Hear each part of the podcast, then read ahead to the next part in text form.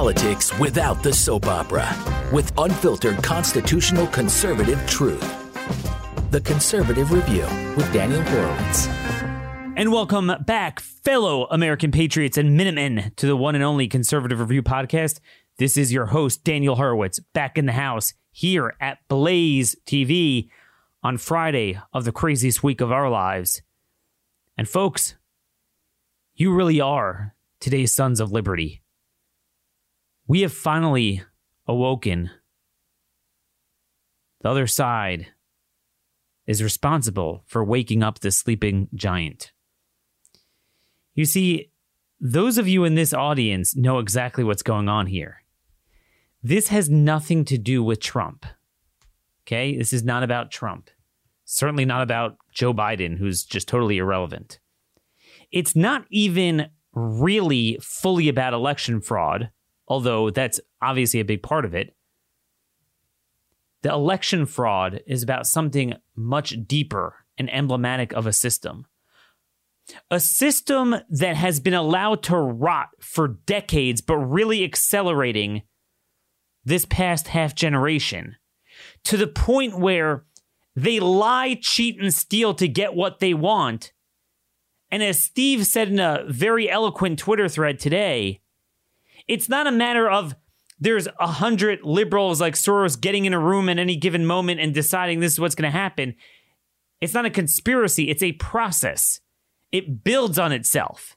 One illegal usurpation begets another, and that enables them to have a degree of power that, pursuant to law and the Constitution, they wouldn't have, but we ignore it and we allow it to happen. And then that enables them to get other stuff and other stuff. And then they just clinch it right there. We're going to have Congressman Andy Biggs from Arizona on to update us about what's going on in Arizona and the broader picture of the state of play in the country and the Republican Party. But obviously, as you've seen this morning, they got Georgia, they got Pennsylvania, and they're going to get it by a wide margin. That that's the point. It, it it's a joke. They said they had 1.4 million ballots, then it's 1.9, and it keeps growing. You know, it turns out they say that Biden flipped Erie County. The notion that they could win Erie County, but Trump wins Youngstown right next door, which he didn't win last time. It turns out if you look up the list of all the bellwethers, Trump won all the bellwether counties in the country. He would be the first one to lose all of them. I mean, to lose the election, but win them. You know, Republicans didn't lose a single seat, a single incumbent. Typically, when even a good year, it's a little bit of give and take. You win 20, they'll flip two or three of yours. In a real solid year like the wave of 94 and 2010 for Republicans and perhaps 2006 for the Democrats, it was it was 100 to 0. But that's when it's a like a, not just that you win, but it's a wave. Here Republicans didn't lose a single seat. You know, someone did an analysis on Florida. You might think Florida was just good because of the Cubans. Nope.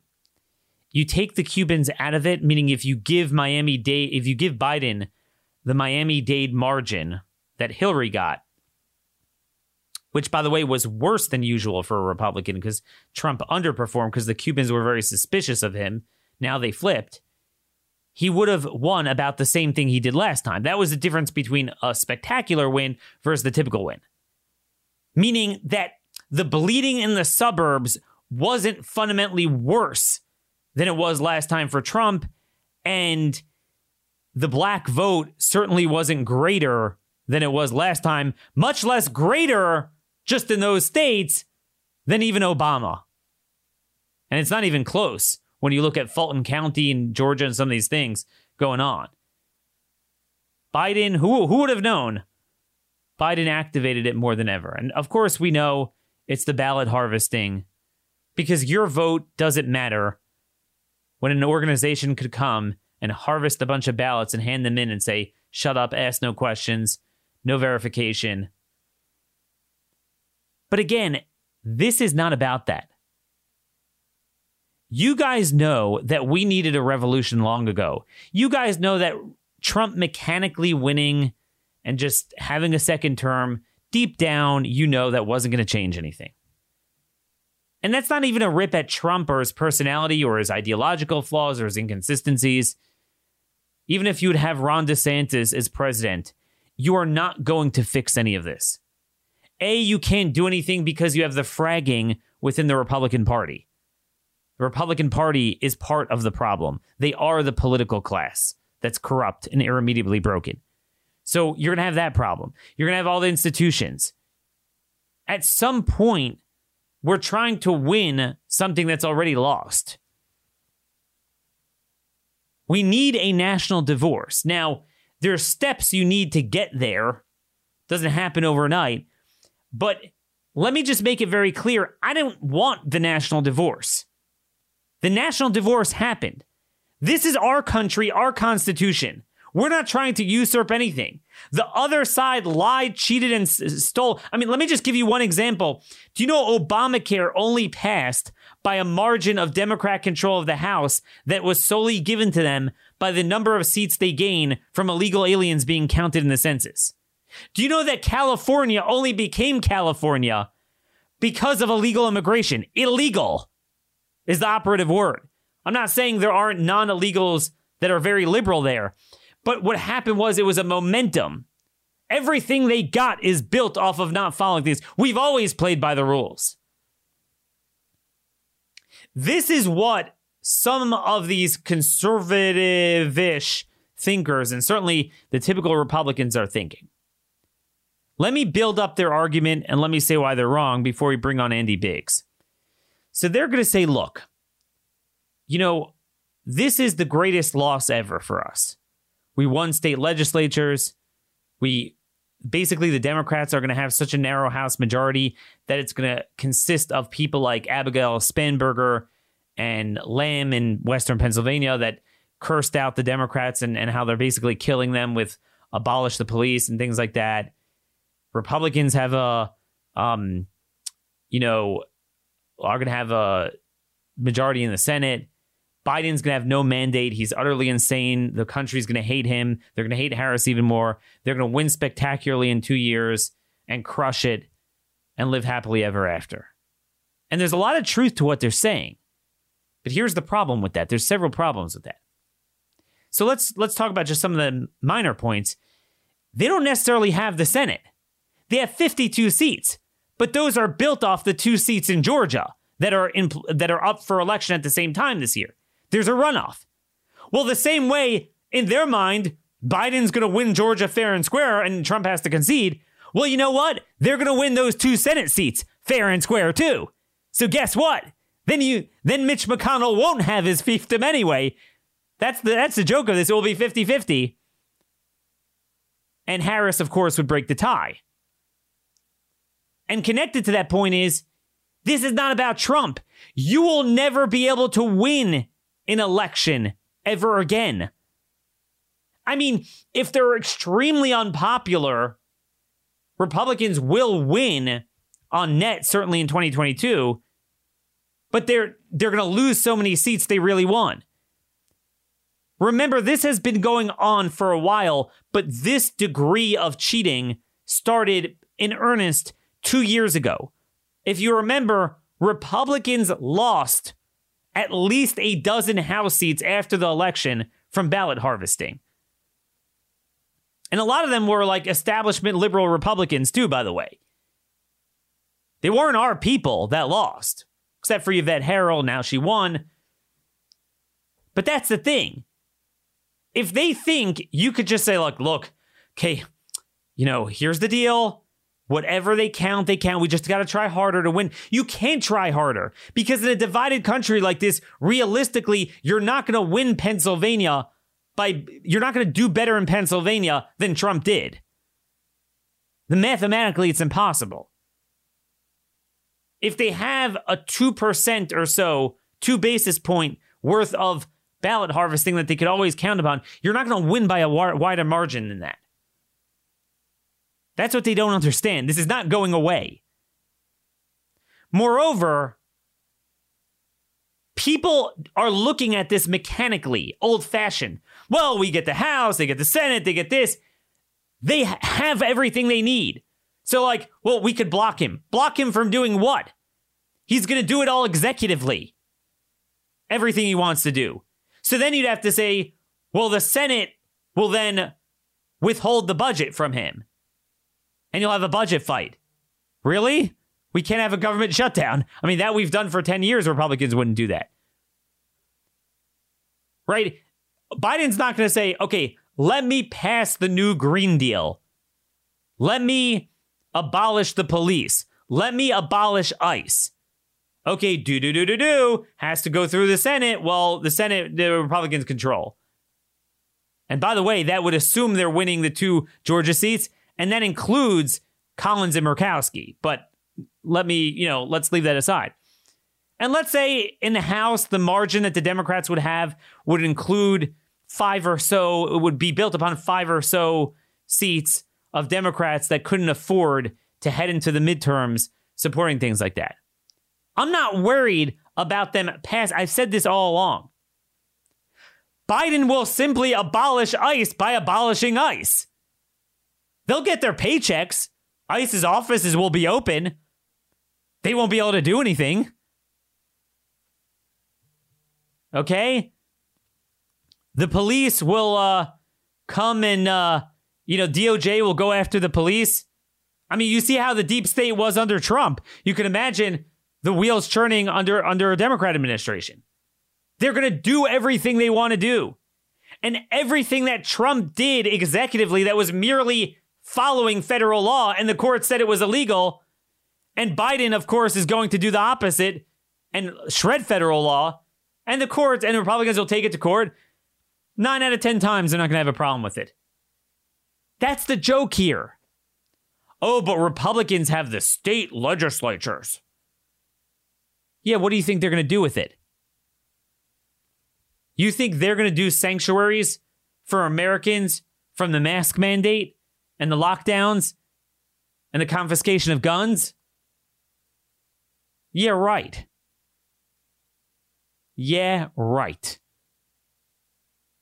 Now, it's something we should push if, if, if push comes to shove, and we have no choice but to fight that way. And that's part of the national divorce of our states acting like the other states, but they're not going to do it.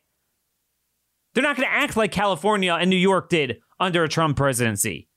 Even in, even in a legal way. I'm not saying to usurp federal powers, but things that they could do. Do you know I've heard that the Democrats have basically been wiped out in South Dakota and Wyoming. I have to check up state by state. There's literally like two Democrats in the South Dakota Senate now. Okay? I mean, Republicans in some of these places have bigger majorities than even the Democrats in the deep blue states. They don't do anything with it. And the few things they'll do, guess what? The left will take it to court, like they do with the pro life laws and the election integrity laws, and they'll win. Because the system has wasn't built overnight. The gears are already churned. They don't need to be oiled. They got it. You could win all the seats you want. They win the policies anyway. I mean, you know how I feel. Frankly, even under Trump, they've gotten better on immigration. They've gotten better on spending, on dependency, on COVID fascism. Much more than under Obama. They've achieved so many things. That's what's going on here. You want to cede the presidency to him? I'm fine with that.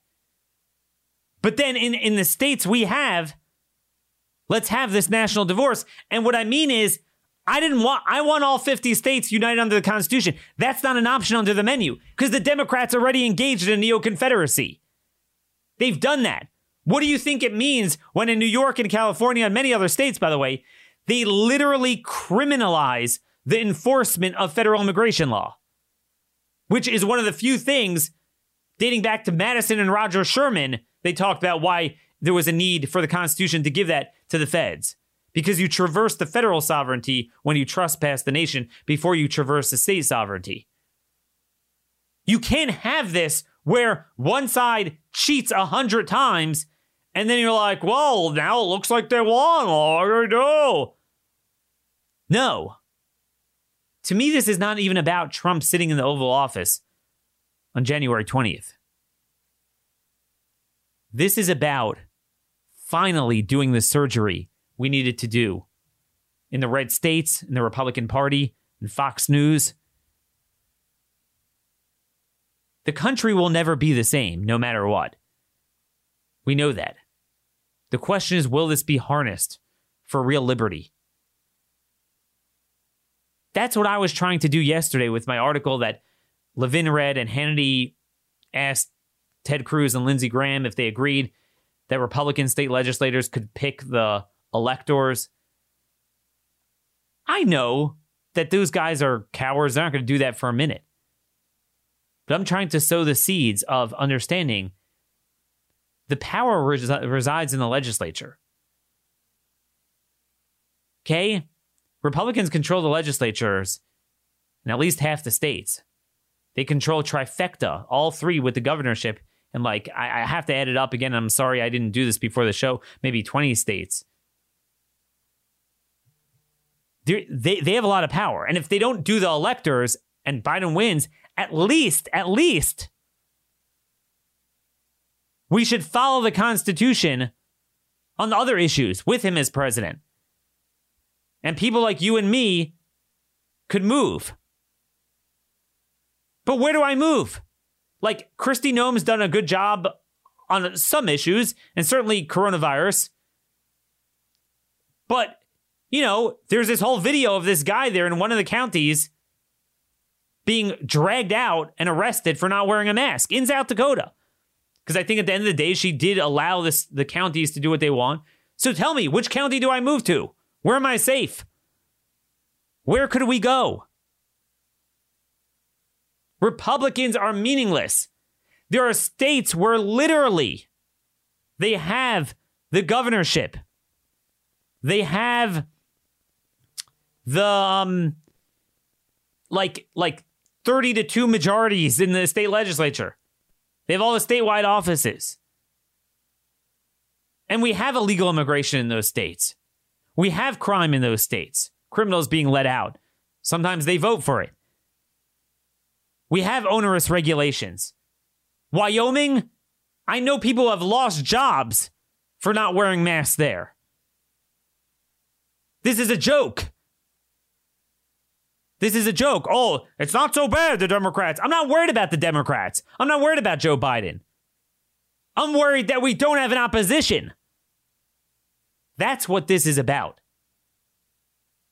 And part of that is you can't even hope to ever win elections with whatever opposition you have, even if we have a new party. You can't win against the ballot harvesting and and the dirty rolls that that refuse to be cleaned. And even if we get power to clean them then they take it to the courts and we can't. This is what these idiots are missing.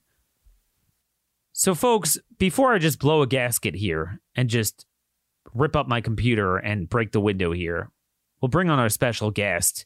As promised congressman andy biggs from arizona's 5th district.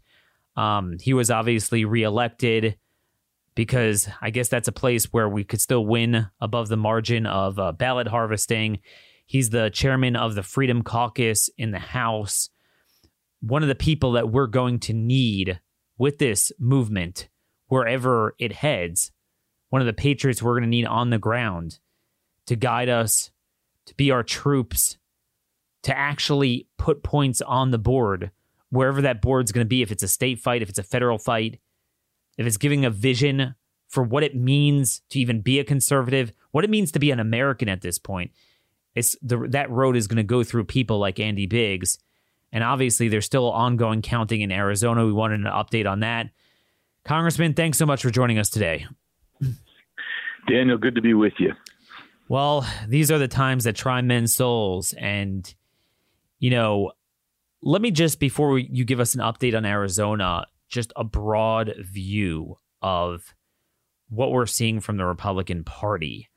Um, it looks like there's about maybe 0.03% of Republicans seem to be upset about what's going on. Most of them, I get the impression they're actually pretty happy with the result. Is that what you're seeing, or maybe the House Republicans are a little bit different? Well, um, within uh, Washington itself, uh, and and I I admit I'm in an echo chamber. So like the Freedom Caucus, uh, very upset. Everyone's working and trying and organizing, trying to organize rallies, trying to get the litigation going, trying to uh, fight all of the things that we are seeing uh, to steal the election.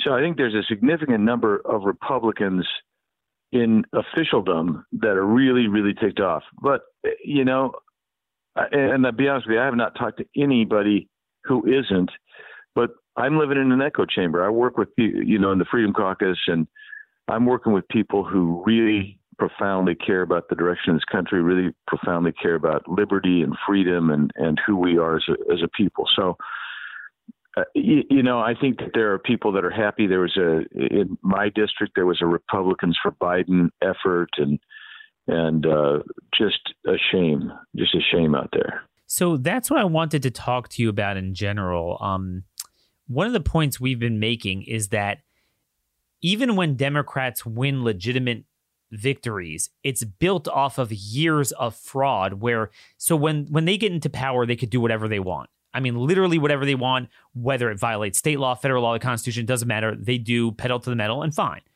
But when Republicans win, so first of all, the Republican Party is, well, you know, kind of broken.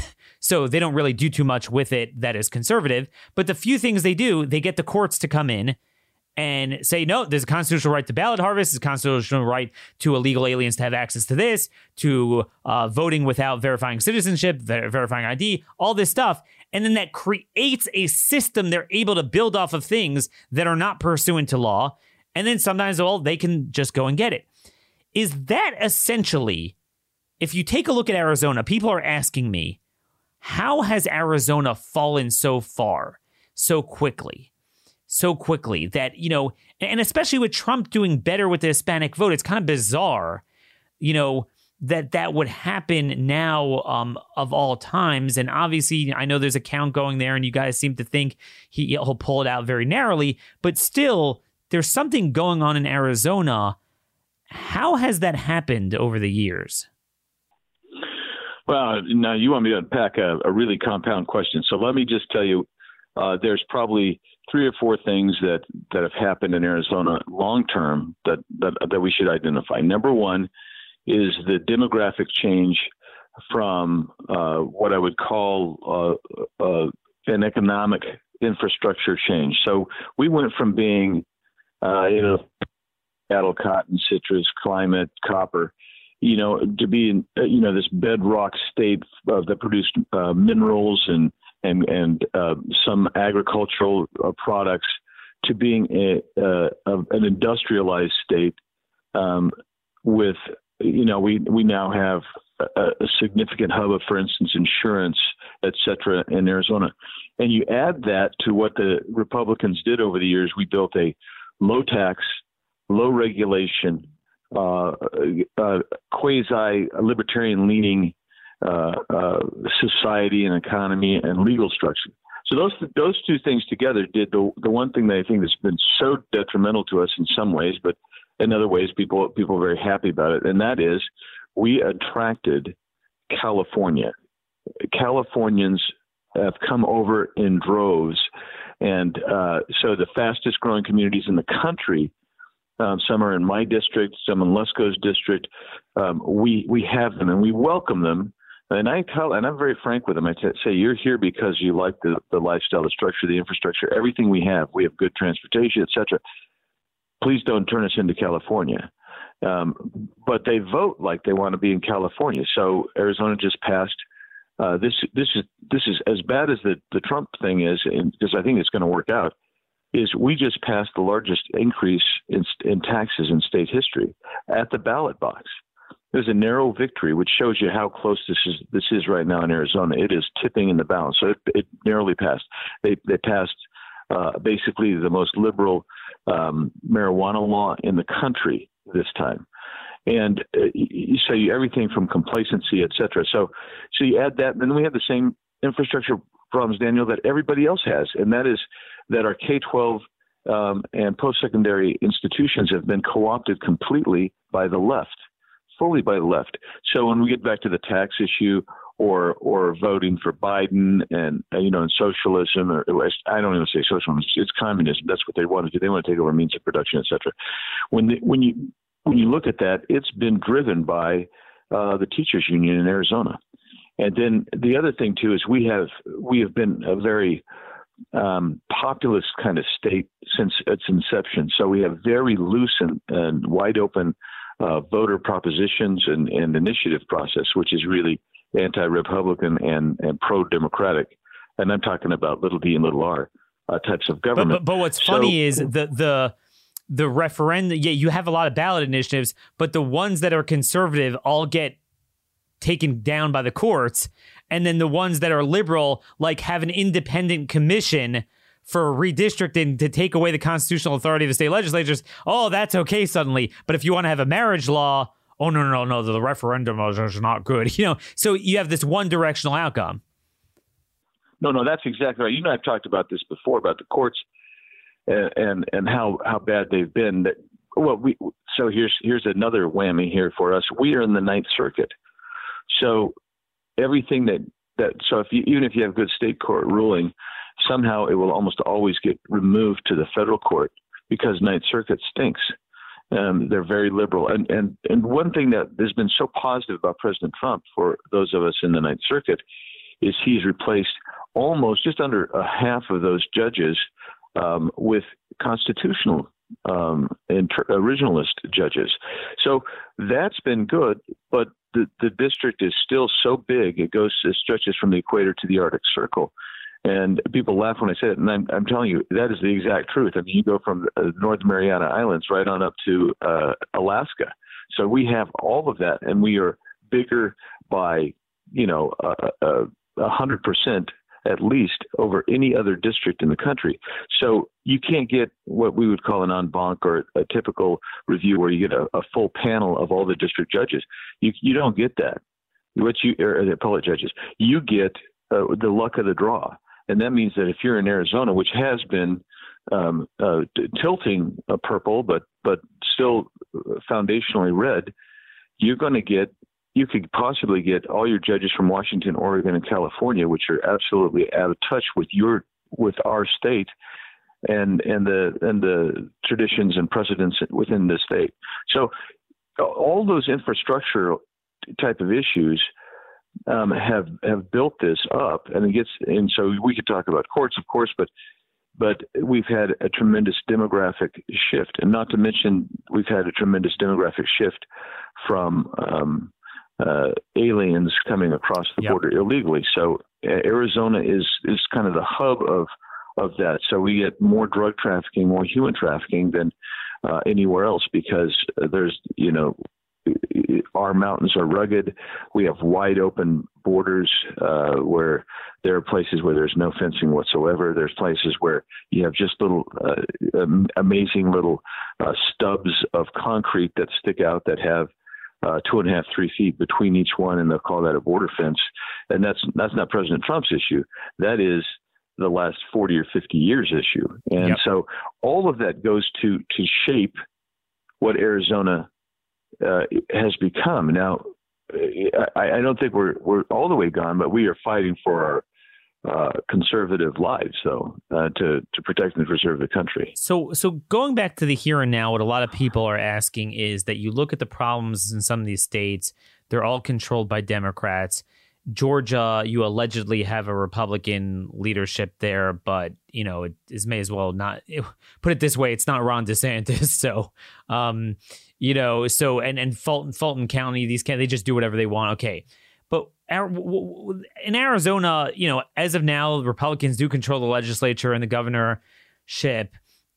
And what everyone's asking is, we're not saying there's cheating in Arizona, but there's cheating in this sense that it is very apparent that at 72% reporting, it was just stopped. They stopped counting and in order because this is all about a political momentum and a moral victory and who seems to have more of the thing and who seems to be the one holding up the results and contesting it so they wanted to make sure they could quickly get what they need for biden with the endless pots of uh, ballot harvest that keep growing you know it's funny in pennsylvania Um, they said there were 1.4, and I was like, oh, geez. And my brother crunched the number. He's like, no, Daniel, they're not going to close the gap. And he was right. They didn't.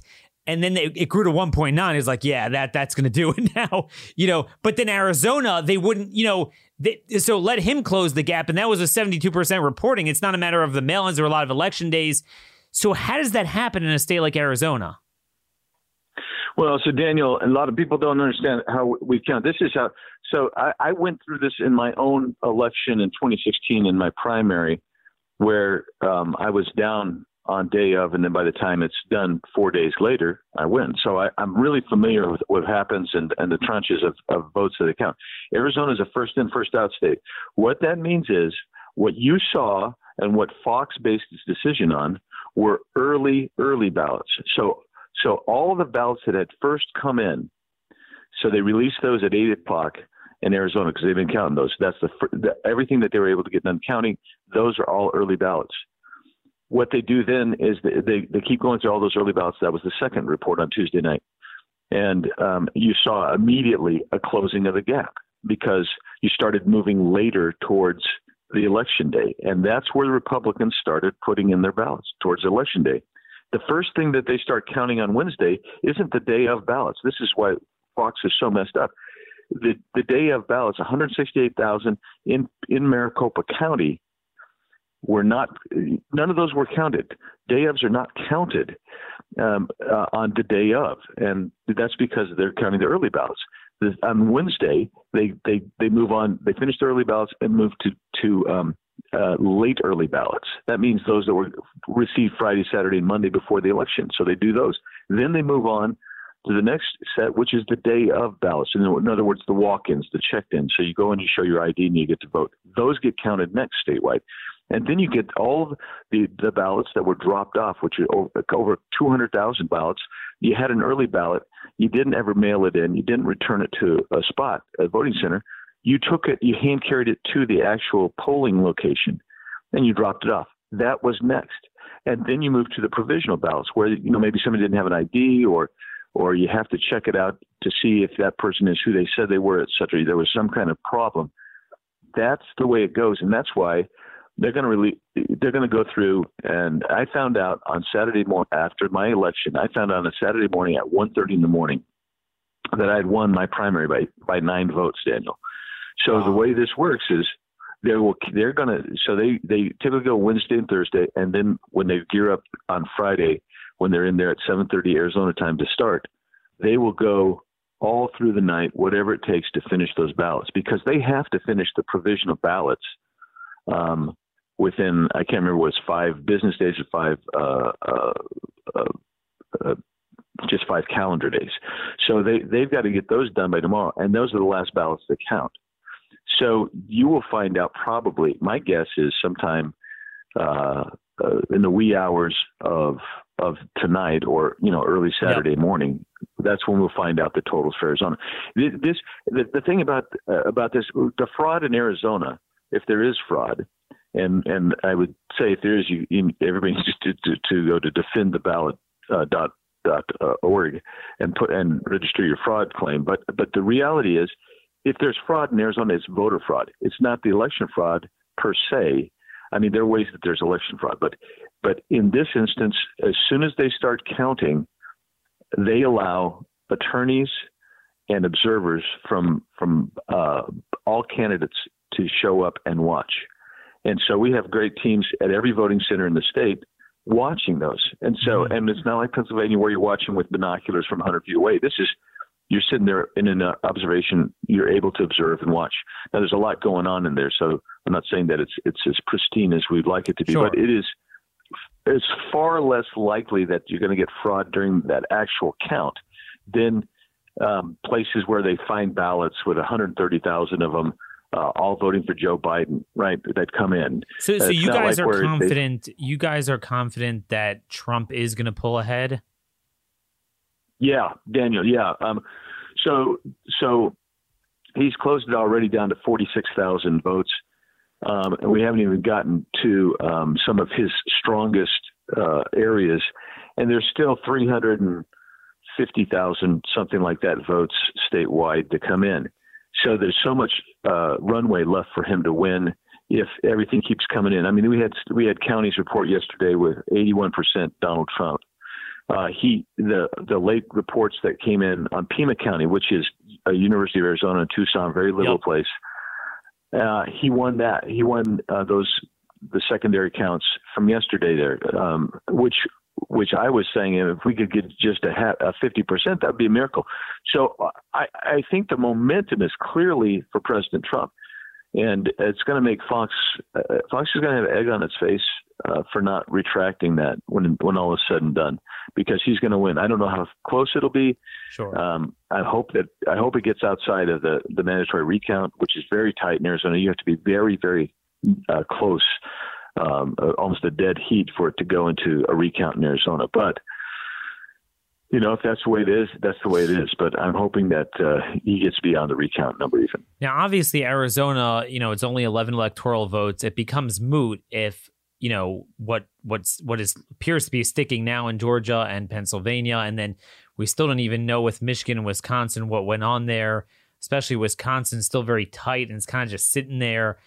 Um, here's the question I have. A lot of people are asking me what we do about this. So, you know, there's a whistleblower in Erie County, uh, post office worker about yeah. them having to literally change the date so it's postmarked before and this we we knew this we knew this for months that if you allow the delivery of ballots after the election um, it's not just incidentally they're going to scramble. It's that during the off season for years they have perfected this, but really crystallized last time when they flipped like a dozen ha- Republican House seats after the election by doing this.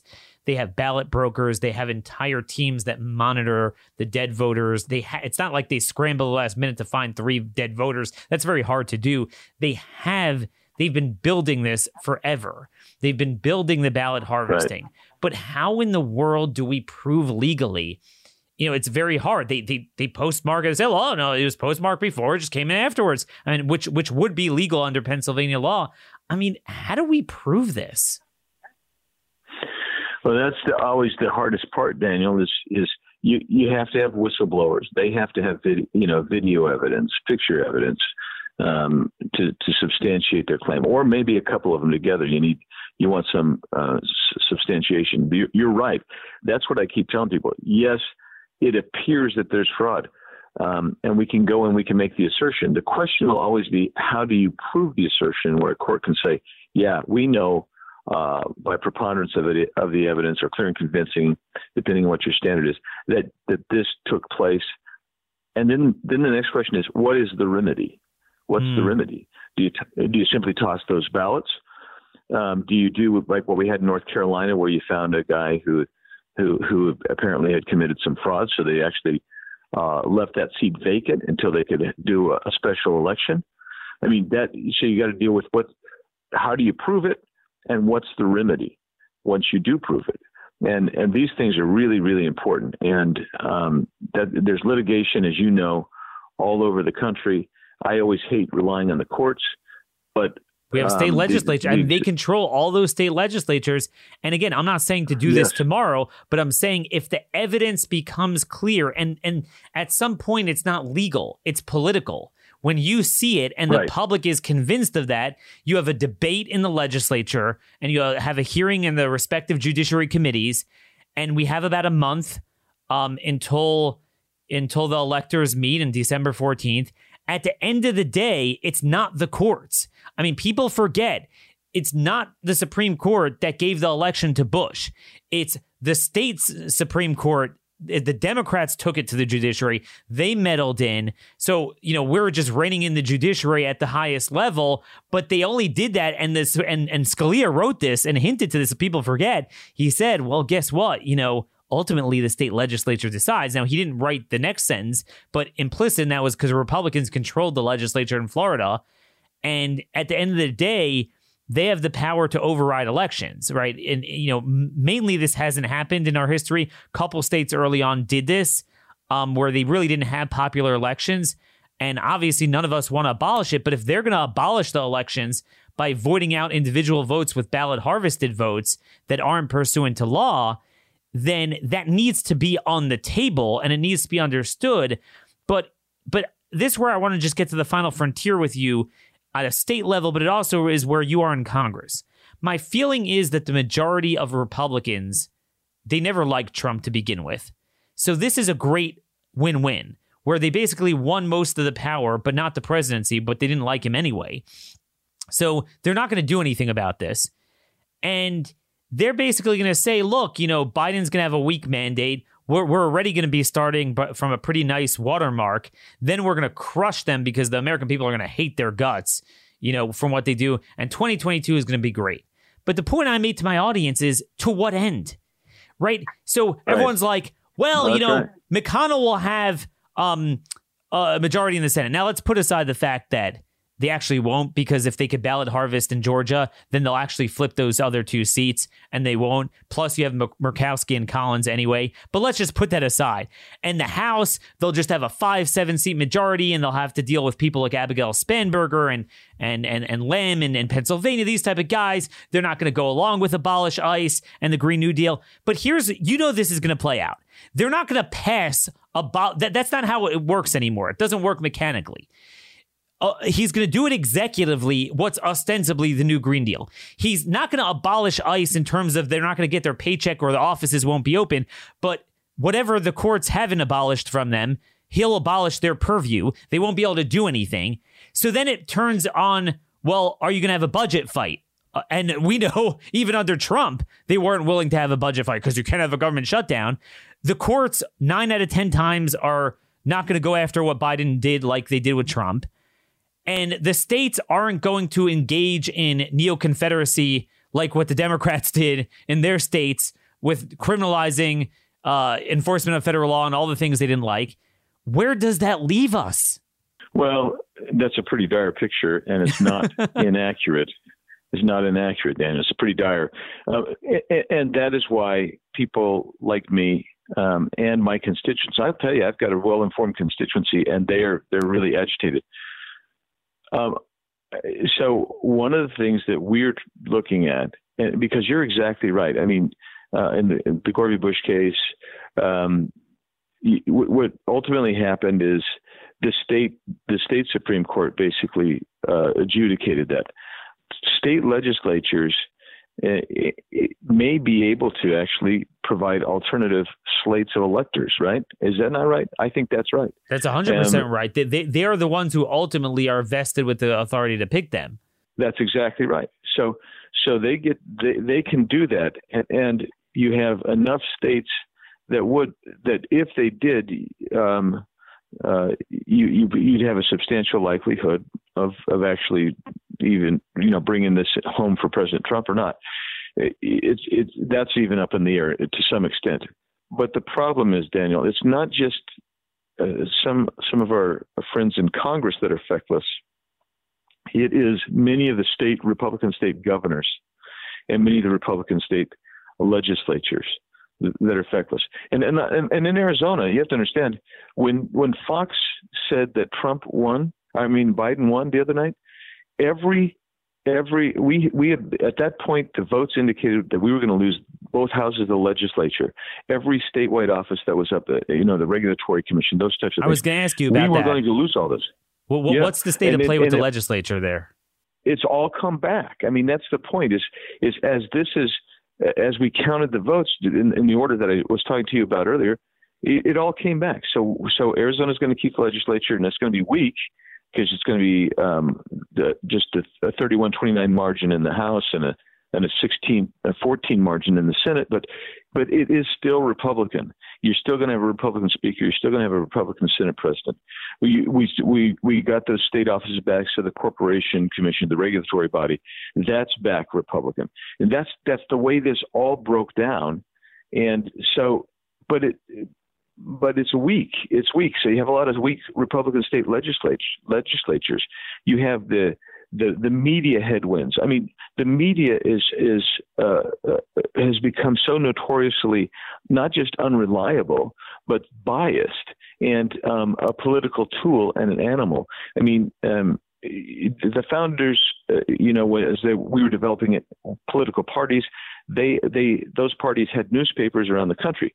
We don't have that anymore. We have a social media uh, that is total totally bent on uh, censoring anything that's uh, Republican, Trump favored, conservative, freedom loving, and um, and and and wants to censor that and control it. And Congress, uh, every day we delayed taking what I, what some people thought were extreme action. So you get people like me and a lot in the Freedom Caucus. We are pushing to do what uh, other Republicans thought were really extreme actions.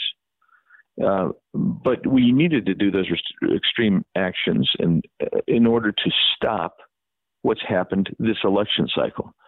Um, and we didn't do it to stop was this election cycle. We did it to lay the foundation for long-term freedom. And and the, and the result, Daniel, is that we found within um, uh, when we had control of the body that Speaker Ryan would not let us do all kinds of uh, pieces of legislation that would uh, was consistent with what the voters had given President Trump a mandate to do, and and we didn't do that, and so we we justifiably lost in 2018. We lost the House, and we didn't get it back this time because there's still enough people who say, well, we don't know if, you know what's better, what's not better. You know, or the well, Democrats. Well, Andy, I, I want to just interject you know? for a minute there. Part of why I think they didn't flip it is because they're stupid. Is because they believed the same stupid polls. They actually believed they were oh, losing, yeah. Oh, yeah. and they didn't realize if they would have put more irons in the fire. We are saying this the whole time. They didn't contest rigorously enough districts and put enough money into it. They literally could have flipped the House. That's the joke. I mean, literally um, be you know, because they're like, wow, this is a pretty good, you know, result for a loss. Well, buddy, you didn't lose it. That's why it's such a good result. Because typically, even in a winning year, it's not 100 0. Like you lose a one or two incumbents, it's only like in 94, 2010. Maybe the Dems had it in 06, wave elections. They didn't lose a single House seat. Guess why? The same reason why Trump won every bellwether county. He won Youngstown because it's nearly impossible that the result, you, you know, you know what we just discovered in Florida. Trump would have had roughly his same 2006 win, even if Biden would have carried Miami Dade with Hillary's margin. So, meaning, meaning fundamentally, it's the same map. the The black vote wasn't greater, and it certainly wasn't more tilted towards Biden than it was Obama, much less four years ago with Hillary and the suburbs are a problem, but they didn't fundamentally bleed more than they did with him last time already. And so that's the Florida map. You know, Hillsborough went a little bit south and Duval is the same thing, but he would have won even without that. But some, and, and, and Ohio, Iowa, same thing. He won even more, eight and a half, nine points.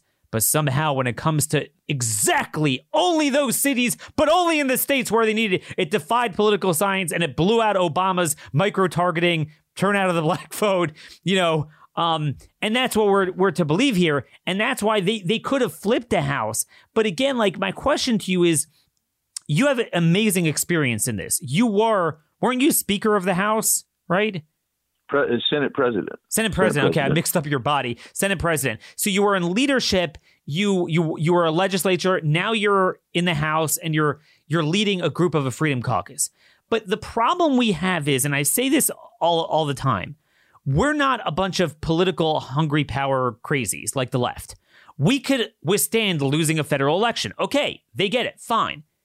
We could recede to the states that we want to live in. Just like when Trump was president, they did just fine in their states. In fact, they became even more radical and got even more done than ever in their states. But when you look at our states, I, I just got off the phone with some uh, guys that um, are involved in state legislatures, and they told me that in Wyoming and South Dakota, Democrats have basically basically been wiped off the map. Like I think there's two Democrats left in South Dakota. They literally have the entire control. Now you talk about Arizona yeah. being narrow.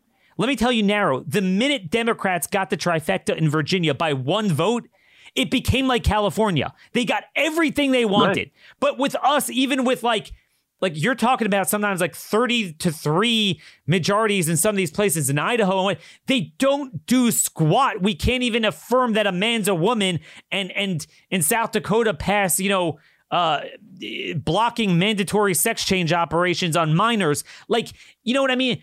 This is the problem. We don't have a freedom party. Like, we don't have that. And do you see maybe this business with Trump and our base finally reaching a breaking point where we're going to demand better and like either change or we're not going to have a Fox News party anymore? Well, I, I, I hope so. And let, let, let, me let me just give you example an example of it, that, and, and it'll drive you crazy because it drives me crazy. You know, consistently I get questions about why is no one going to jail. I get that a lot, and, I, and what are we going to do about the budget deficit, and, and you know, just some generic policy questions. But you know what I get most of the time from a, a huge number of Republicans is, "Hey, Andy, can you work with the Democrats across the aisle?"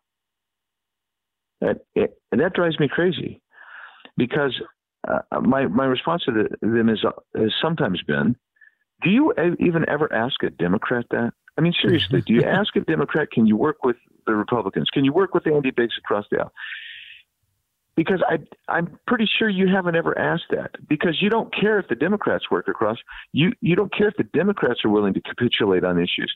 You want Republicans to capitulate on issues and and and then you want to call that some kind of negotiation, some kind of cooperation. and the reality is, the Democrats are the ones that are trying to undermine, and this I like get this from a lot of business groups. The Democrats are are the ones who want to undermine what you do, how you do it. They want to control what you're doing, and you want me to work with them instead of trying to roll back mm. and attack what they're doing to submarine our free market system, our freedom. And I, I find it interesting, Daniel, that that is a, a, a yes. really, really uh, uh, recurring question. The one sided thing when you and I, by nature, have already compromised. So the example we say is look, yeah. we don't. We don't like what California and all these states and Colorado are doing. But we understand if the people are ultimately become like that, we understand okay so so you could be that way. Now there are certain things that are federal like immigration law and they're nullifying it. But i can even overlook that and that is a gross constitutional violation. Madison and roger sherman already talked about the need for that to be at a federal level. You violate the federal sovereignty before the state sovereignty when you come here illegally but okay fine. But then the problem is Biden, let's let's say Biden's president, or whoever else, or Harris is president, whatever else they, they come up with, fine. Okay so I live in Maryland. It's a cesspool. But part part of the reason why I don't move is I have my roots here. I have my family here. And there's no state I could point to that's like, it's worth it for me to move because where do I get away from the mask mandate? Where do I have a sanctuary from lockdown? Where do I have a sanctuary with, you know, being able to defend myself from BLM and Antifa? You don't really, you have areas that's maybe not quite as bad, but you don't have like with right. the left where it's you're here illegally, you're done. You we, you're covered. And and there you don't have a right to be here. But if you're an American citizen, I don't want my church shut, shut down. I don't want my business shut down. Like, he's going to have a mask mandate, right? He said. Well, what are we going to do about it? Well, we have Republican legislatures that are almost unanimous in some places, and certainly, you know, majorities. Well, I don't know, Andy. Do, do you think they're going to push back the way the Democrats pushed back against Trump? No, no, and that's and that's that's the point. I mean, you know, the other thing I get everywhere I go is if, if it's a Republican crowd you know what I call the grassroots Republican crowd. They'll say, "Thank you for for fighting with the president. Thanks for standing up for freedom." That's what they want. But you know, in, in nationally, you've been fighting I've been fighting mask mandates and lockdowns, uh, and and um, you know, legislatures uh, around the country they just capitulated. They, in fact, they they were co-conspirators.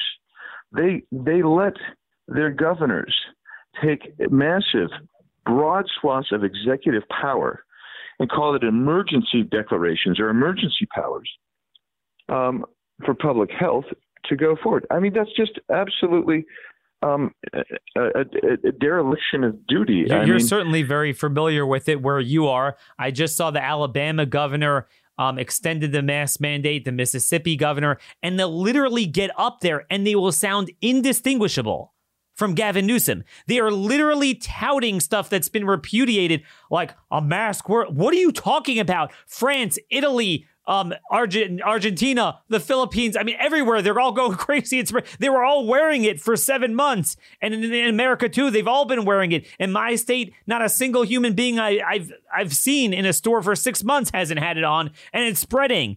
Right? I mean, it's like there, there's nowhere. That's my problem. We don't seek to dominate them. We don't seek to control their lives. We're understanding that California could be California. But is there one place where we could just be free? Right. Uh, yeah. And that is the huge distinction about who we are versus who they are. I mean, and and so and and so when we see that and we get frustrated, why why are we not better at uh, emasculating their entire system, their their infrastructure of what they're trying to do? It's because our DNA, our uh, what we believe is, you know, a lot of self determination. You want, and I used, and I and I still believe this. It's it's just hard to to see it because it gets exported. But if if California wants to be a socialist state, the the great laboratory of democracy says, uh, uh, uh yeah, go ahead, you guys be a, a socialist state. You go ahead and kill your economy, and um, as long as you don't violate uh, well, she can't be socialist without violating civil rights. But as long as the federal government um, can't find justification for coming in and interfering and stopping your move to the left, then we'll let you do it. And you know, I'm a big believer in that. But but because that's that's what the voters seem to want. But they never let it go. So, getting back to Arizona, how did Arizona become the way it is? We get things like Bloomberg dropping $100 million into Arizona, trying to take not they they get they kind of gave up at the higher offices, but they went into counties, trying to take over county attorney spots. They do the their initiatives. You got Steyer putting in twenty million dollars. You got um, just uh, Soros putting in uh, 10, 10 or 20 million dollars. That's what you get um, from the Democrats. And so I hate to I hate to bring this up, but they spend their money trying to gain control over our lives. And we're we we're antithetical to that. Our our we have a lot of very wealthy people give a lot of money but you take a look, Daniel, as we go through this, Trump was outraised and outspent. Uh, virtually every Republican uh, that, that, we went through this time will find uh, we we got outspent two to one, three to one. I know races where we narrowly lost after being outspent eight to one. I know races we won after we were outspent five to one. That that that's part of this as well. Never underestimate um, the fact that a state the size of Arizona saw probably a hundred million dollars come into it just in the Senate race alone. So they try to. So what they can't bully you and and and beat you with in that way, they're going to try to take you out financially. They're going to go after you financially and try to overwhelm overwhelm you. And and we can't match it. Well, what we have to ma- where we where we can match them is having better policy and convincing people. But we, you know, we get it gets back to the indoctrination system. But but again, We've how do you convince people when when they get to ballot harvest, they get to censor? I literally can't yeah. retweet people. It's like it says Twitter has di- you know disabled this mechanism. I mean, it and and this is before you could imagine if Biden gets in there, then I mean you know, like that's what's so cute about these Republicans. They think, oh, we'll be able to do all this and that. No, you won't. First of all, half of them don't want to. But even if you did, you're not going to have the power because guess what? All the Antifa and the criminals running in the street rioting, that's not going to be what they're focusing on. Heck, even under Trump, DHS, I get the intel briefings from Border Patrol, I see them. DHS, they're they're focusing literally on you and me. That's what they're worried about. Um, right wing extremism. Uh, that that's what's going on, and especially now that we finally have patriots in the streets that are finally, you know, you never have conservatives protesting. That just like never happens, and they're not burning and beating and whatever. But now they're certainly going to get on our case. Um, where do you see this headed? As as kind of the final uh, your final look at where this is headed? Well, I think that we're we're on the brink. I, I don't think re- Republicans are ready to retreat, freedom loving people are ready to retreat anymore. I think that uh, we are on the brink of uh, of of you know we're already in a civil war. This this in some ways reminds me of of the Bolshevik Revolution. I mean, the violence that we've seen there, the indoctrination, the uh, all of that that went on. Um, it also reminds me, quite frankly, that that we were in the before we declared independence from England, we we already engaged in a shooting war, right? We already we were already there, and I think in some respects we're already at a civil war in the sense yes.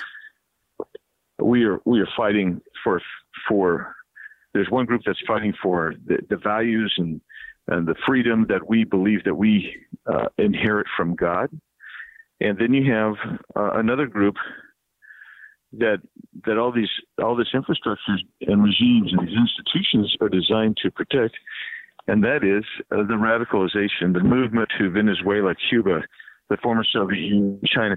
The the in other words, a command economy, uh, a control over your lives like you can't believe. This this acquiescence that we've seen under COVID, a further deterioration of, yes. of rights, uh, whether it's privacy rights, whether it's rights to associate, to worship, to speak. Um, the only thing that, quite frankly, um, that saves us is that the one area where Republicans have largely, not completely, but largely uh, been united on uh, is the Second Amendment protections that we've we've engaged in. As long as we have that, it's going to be very difficult to to totally subdue the American populace.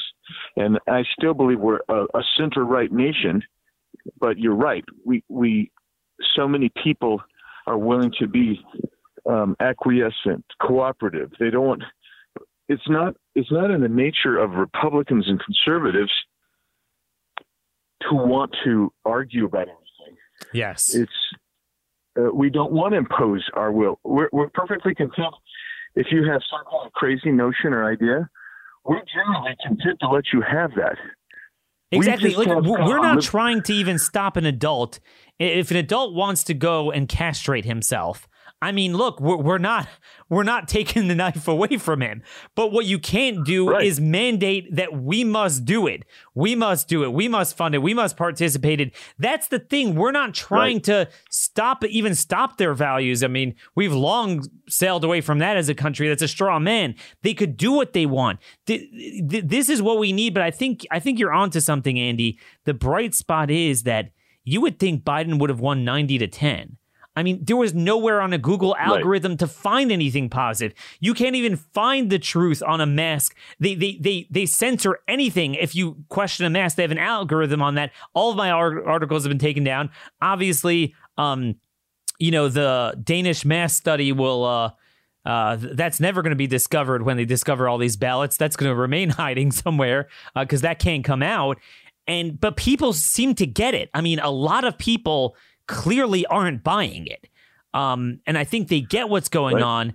And I think the challenge for you going forward is to be, is going to be how to harness that, how to harness that energy. Because I think we do finally have people waking up and they're like, we're not going to take this anymore. Well, I mean, if you look, I mean, if we take this election as kind of a um, a, a referendum of where we are in America, I, I, I know it looks bleak, but I would also tell you that based on everything that I saw uh, on the ground, in real life, in person, and I went around the country campaigning for people, I was all over my own state. The intensity of support for Donald Trump was uh, unbelievably hot and broad there was no intensity for Joe Biden. So the positive I take away from here, regardless how this comes out, and and uh, you know I think he wins Arizona. I think there's still chances in some of these others. Uh, if we if this is a legal election, I both know that he would win. Uh, uh when I say legal, I mean if you're counting only legal ballots, etc. But but what the positive takeaway here is, it, this is a guy, President Trump, who got zero help from the media, none, no help from the media, and he got, uh, in fact, his uh, own party was fragging him. Yeah, yeah, that's right, and they've been doing that since the beginning. So he has faced headwinds like you can't believe. Um, uh, it failing the the situations environmentally, um, the lockdowns by governors, uh, the blame on pres- the president for the economic fallout from the lockdowns that the governors and mayors did. All of the, there was nothing going for him in in uh, that you would other than the fact that he was the incumbent. But the fact that he the cheating, all of the uh, all the discord, all the hyperventilating from the left, the fact that that all has gone on, and he is actually still in it, still having a chance to win this thing, it tells me that the heart of Americans is still center right. And if we're still center right in a, in a, in a majoritarian type of way, I think that there's hope for a turnaround. So that's that's the positive note, Daniel. That that I would respond to your very accurate and very dark. well, that's why I had you on. I mean, I'm the Prince of Darkness here, um, but but I do think I think it's so bad people can no longer retreat. I mean, there's no we. That's right. all we've been doing since Reagan, since 1988. I mean, we've had the most liberal Republicans lead this party. I mean, really, like even more than Mitch McConnell. Mitch McConnell would have been good compared to what we've de- generally had. And, you know, people have just had enough of it. They've had enough of the left winning everything they can and Republicans get in charge and they don't do anything with it. And that's going to be the real thing going forward. Um, man, you gave me tons of time, but I promise is the last thing, just two minutes. Um, could you just give us a cr- quick rundown? Had the Freedom Caucus do? I know Yvette Herrell, friend of mine, won in New Mexico. Any anyone else? Yeah, so I never, we never tell how many people we have in the Freedom Caucus, and never reveal identities because that that makes the the, the leadership target, have to guess, guess. Yeah, it gives us additional leverage. But let me just tell you that we had uh, an increase of uh, between eight and eleven uh, Freedom Caucus members. And Wait a minute. actually have still as a percentage of the newly elected Republicans, isn't that higher than it usually yep. is? Oh my goodness, yes. Wow. Oh my goodness, yes. And um, and that we actually have some Freedom Caucus folks that are that are still close enough that you might, you know, there's going to I think some recounts in a few places that uh, that with a great deal of luck and and um, providential interference. and when I say providential, I mean God interference. Okay, I'm not talking about. it. I'm just talking about God inter- blessing blessing us. Uh, we might pick up another two or three. So that's um, that, well, that that's something we need a cadre of people to fight for us. Um, that won't be focused on uh, the the conservative case for letting criminals out of jail or something like that, or or the conservative case for for amnesty. Um, there's, there's a lot of interesting, innovative, conservative ideas out there, and we need we, we don't need new innovative ideas. We need the same traditional ideas, but new innovative strategies and actually implementing them and communicating them. And right. we're looking you know, forward. Yeah. Just on one, uh, just on one last note here, uh, along that way, is um, I actually heard somebody tell me the other day, "Hey, you know what? What we need to do is we just need to make we need to have a really good uh, health care policy. I, I'm going to tell you uh, right now, and this is my own feeling. Sure, we want good policies and we want to craft the narratives as much as we can, but until we're willing to fight the knockdown, drag out fights on on these issues, it just won't matter what how you construct your narrative or it how won't. you do your plan.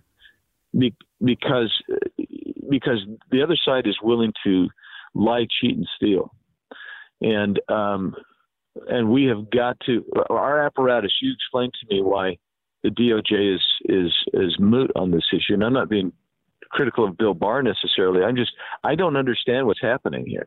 I don't understand why we're not seeing more uh, more stuff going on that would be beneficial to uh, to the republic. Um, getting in there and saying, "Look, uh, we're investigating some of these allegations." I get it. They want they you know politically they view that as being prob- problematic, perhaps, but that isn't the issue anymore.